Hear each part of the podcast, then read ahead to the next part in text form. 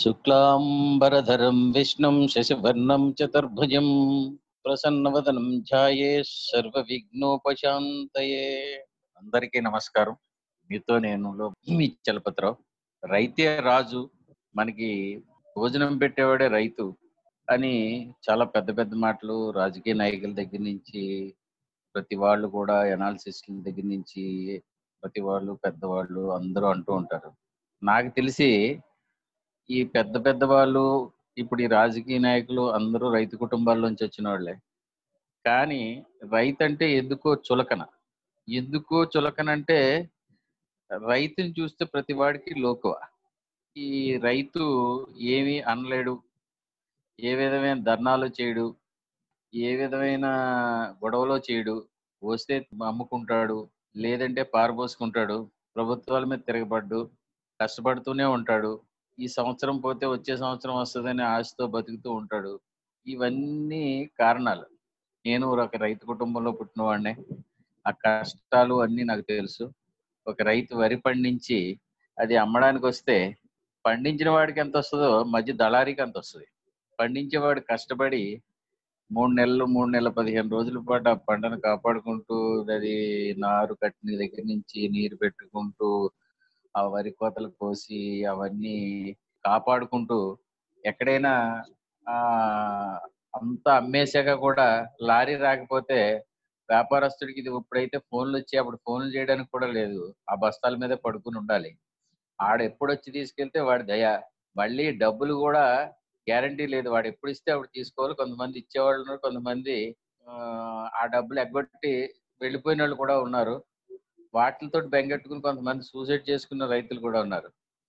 కాబట్టి రైతే రాజు రైతే అన్నం పరబ్రహ్మ స్వరూపం మనకు అన్నం పెట్టేవాడే రైతు ఇలాంటి పెద్ద పెద్ద మాటలు మాట్లాడే బడా రాజకీయ నాయకులందరూ కూడా ఇప్పుడు మన జగన్మోహన్ రెడ్డి గారు చెప్పినట్టు రైతు భరోసా కార్యక్రమం ఇన్ని కష్టాల్లో ఇంత కరోనాలో కూడా ఆయన అనుకున్న టైంకి వేస్తానన్నాడు బ్యాంకుల్లో వేసేశాడు.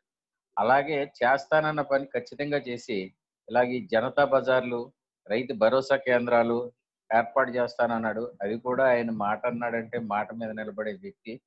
అన్న కొద్ది రోజుల్లోనే ఆయన ఎంత కష్టమైనా చేస్తాడు.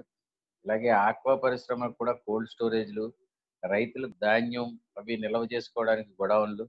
మన రైతులు కూడా అందరూ ఒకే రకం పంట వేయకుండా ఒక్కొక్కరు ఒక రకం పంట. ఇప్పుడు పప్పు ధాన్యాలు ఉన్నాయంటే మనం విదేశాల నుంచి దిగుమతి చేసుకుంటాం వరి గోధుమ మనకి ఎక్కువైపోయింది ఇది మనం ఎక్స్పోర్ట్ చేద్దామన్నా ఇప్పుడు రేట్ రాదు.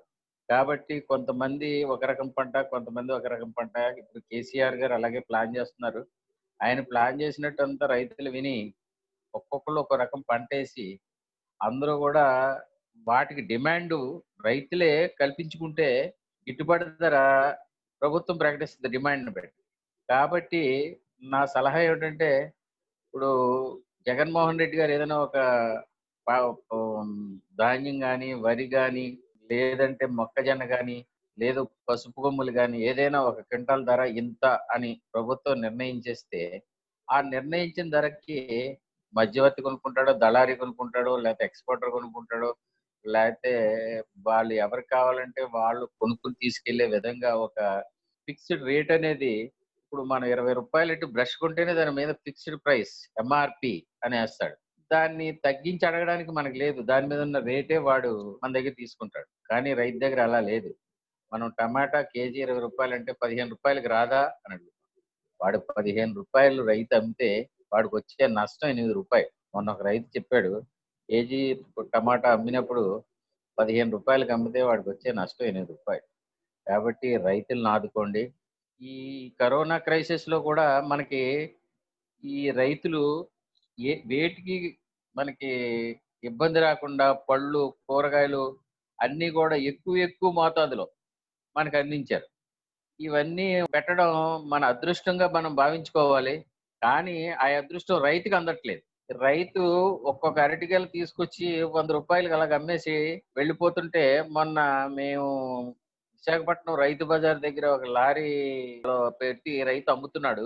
వాటిని ప్రజలంతా కూడా నూట ఇరవై రూపాయలు గెల పెద్ద సైజు అరటి గెల కొనుక్కెళ్ళిపోతున్నారు.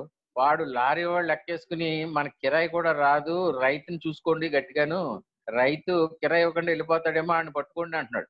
రైతుని ఆడు వీడు అనే చులకన భావంతో మాట్లాడే పరిస్థితి పోవాలి. ఎందుకంటే డబ్బులు లేనివాడు ఎవరికైనా సరే లోకువే. రైతు బిడ్డ అంటేనే ఈ కాలంలో ఎవరు పెళ్ళి చేయరు. మీ అబ్బాయి ఏం చేస్తున్నాడు అంటే వ్యవసాయం చేస్తున్నాడంటే వాడికి పిల్లనెవరు కనీసం పదివేల రూపాయలు ఏదో రాపి మేస్త్రి పని ఇంకో పని ఇంకో పని చేస్తున్నాడంటే వాడికి పిల్లనిస్తారు కానీ వ్యవసాయం చేస్తున్నాడంటే పిల్లనెవరు నువ్వేం చేస్తున్నావు అంటే వ్యవసాయం చేస్తున్నాడంటే ఈ రోజుల్లో చాలా చాలా లోకువ. అందుకే వ్యవసాయాలు అన్ని వదిలేసి చాలా మంది రైతులు పట్టణాల వైపు వలస వచ్చేస్తున్నారు.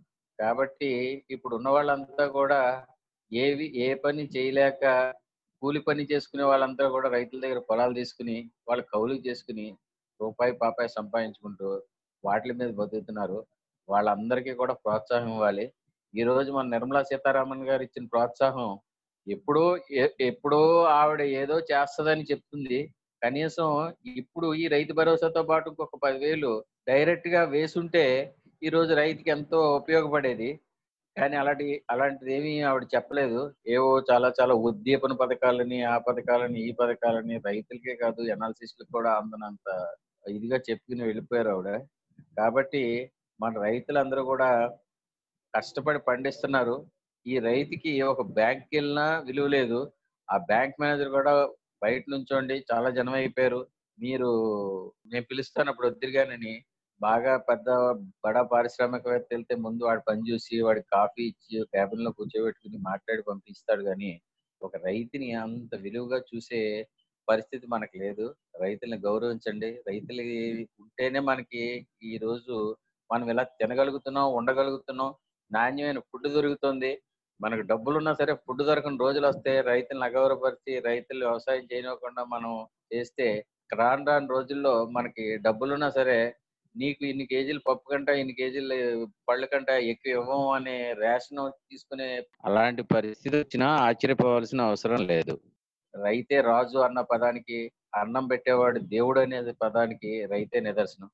కాబట్టి రైతులను గౌరవిస్తారని ఈ ఈ విషయం అందరూ గమనిస్తారని కోరుకుంటూ ఈ ఈ టాపిక్ మీకు నచ్చినట్లయితే లైక్ చేయండి.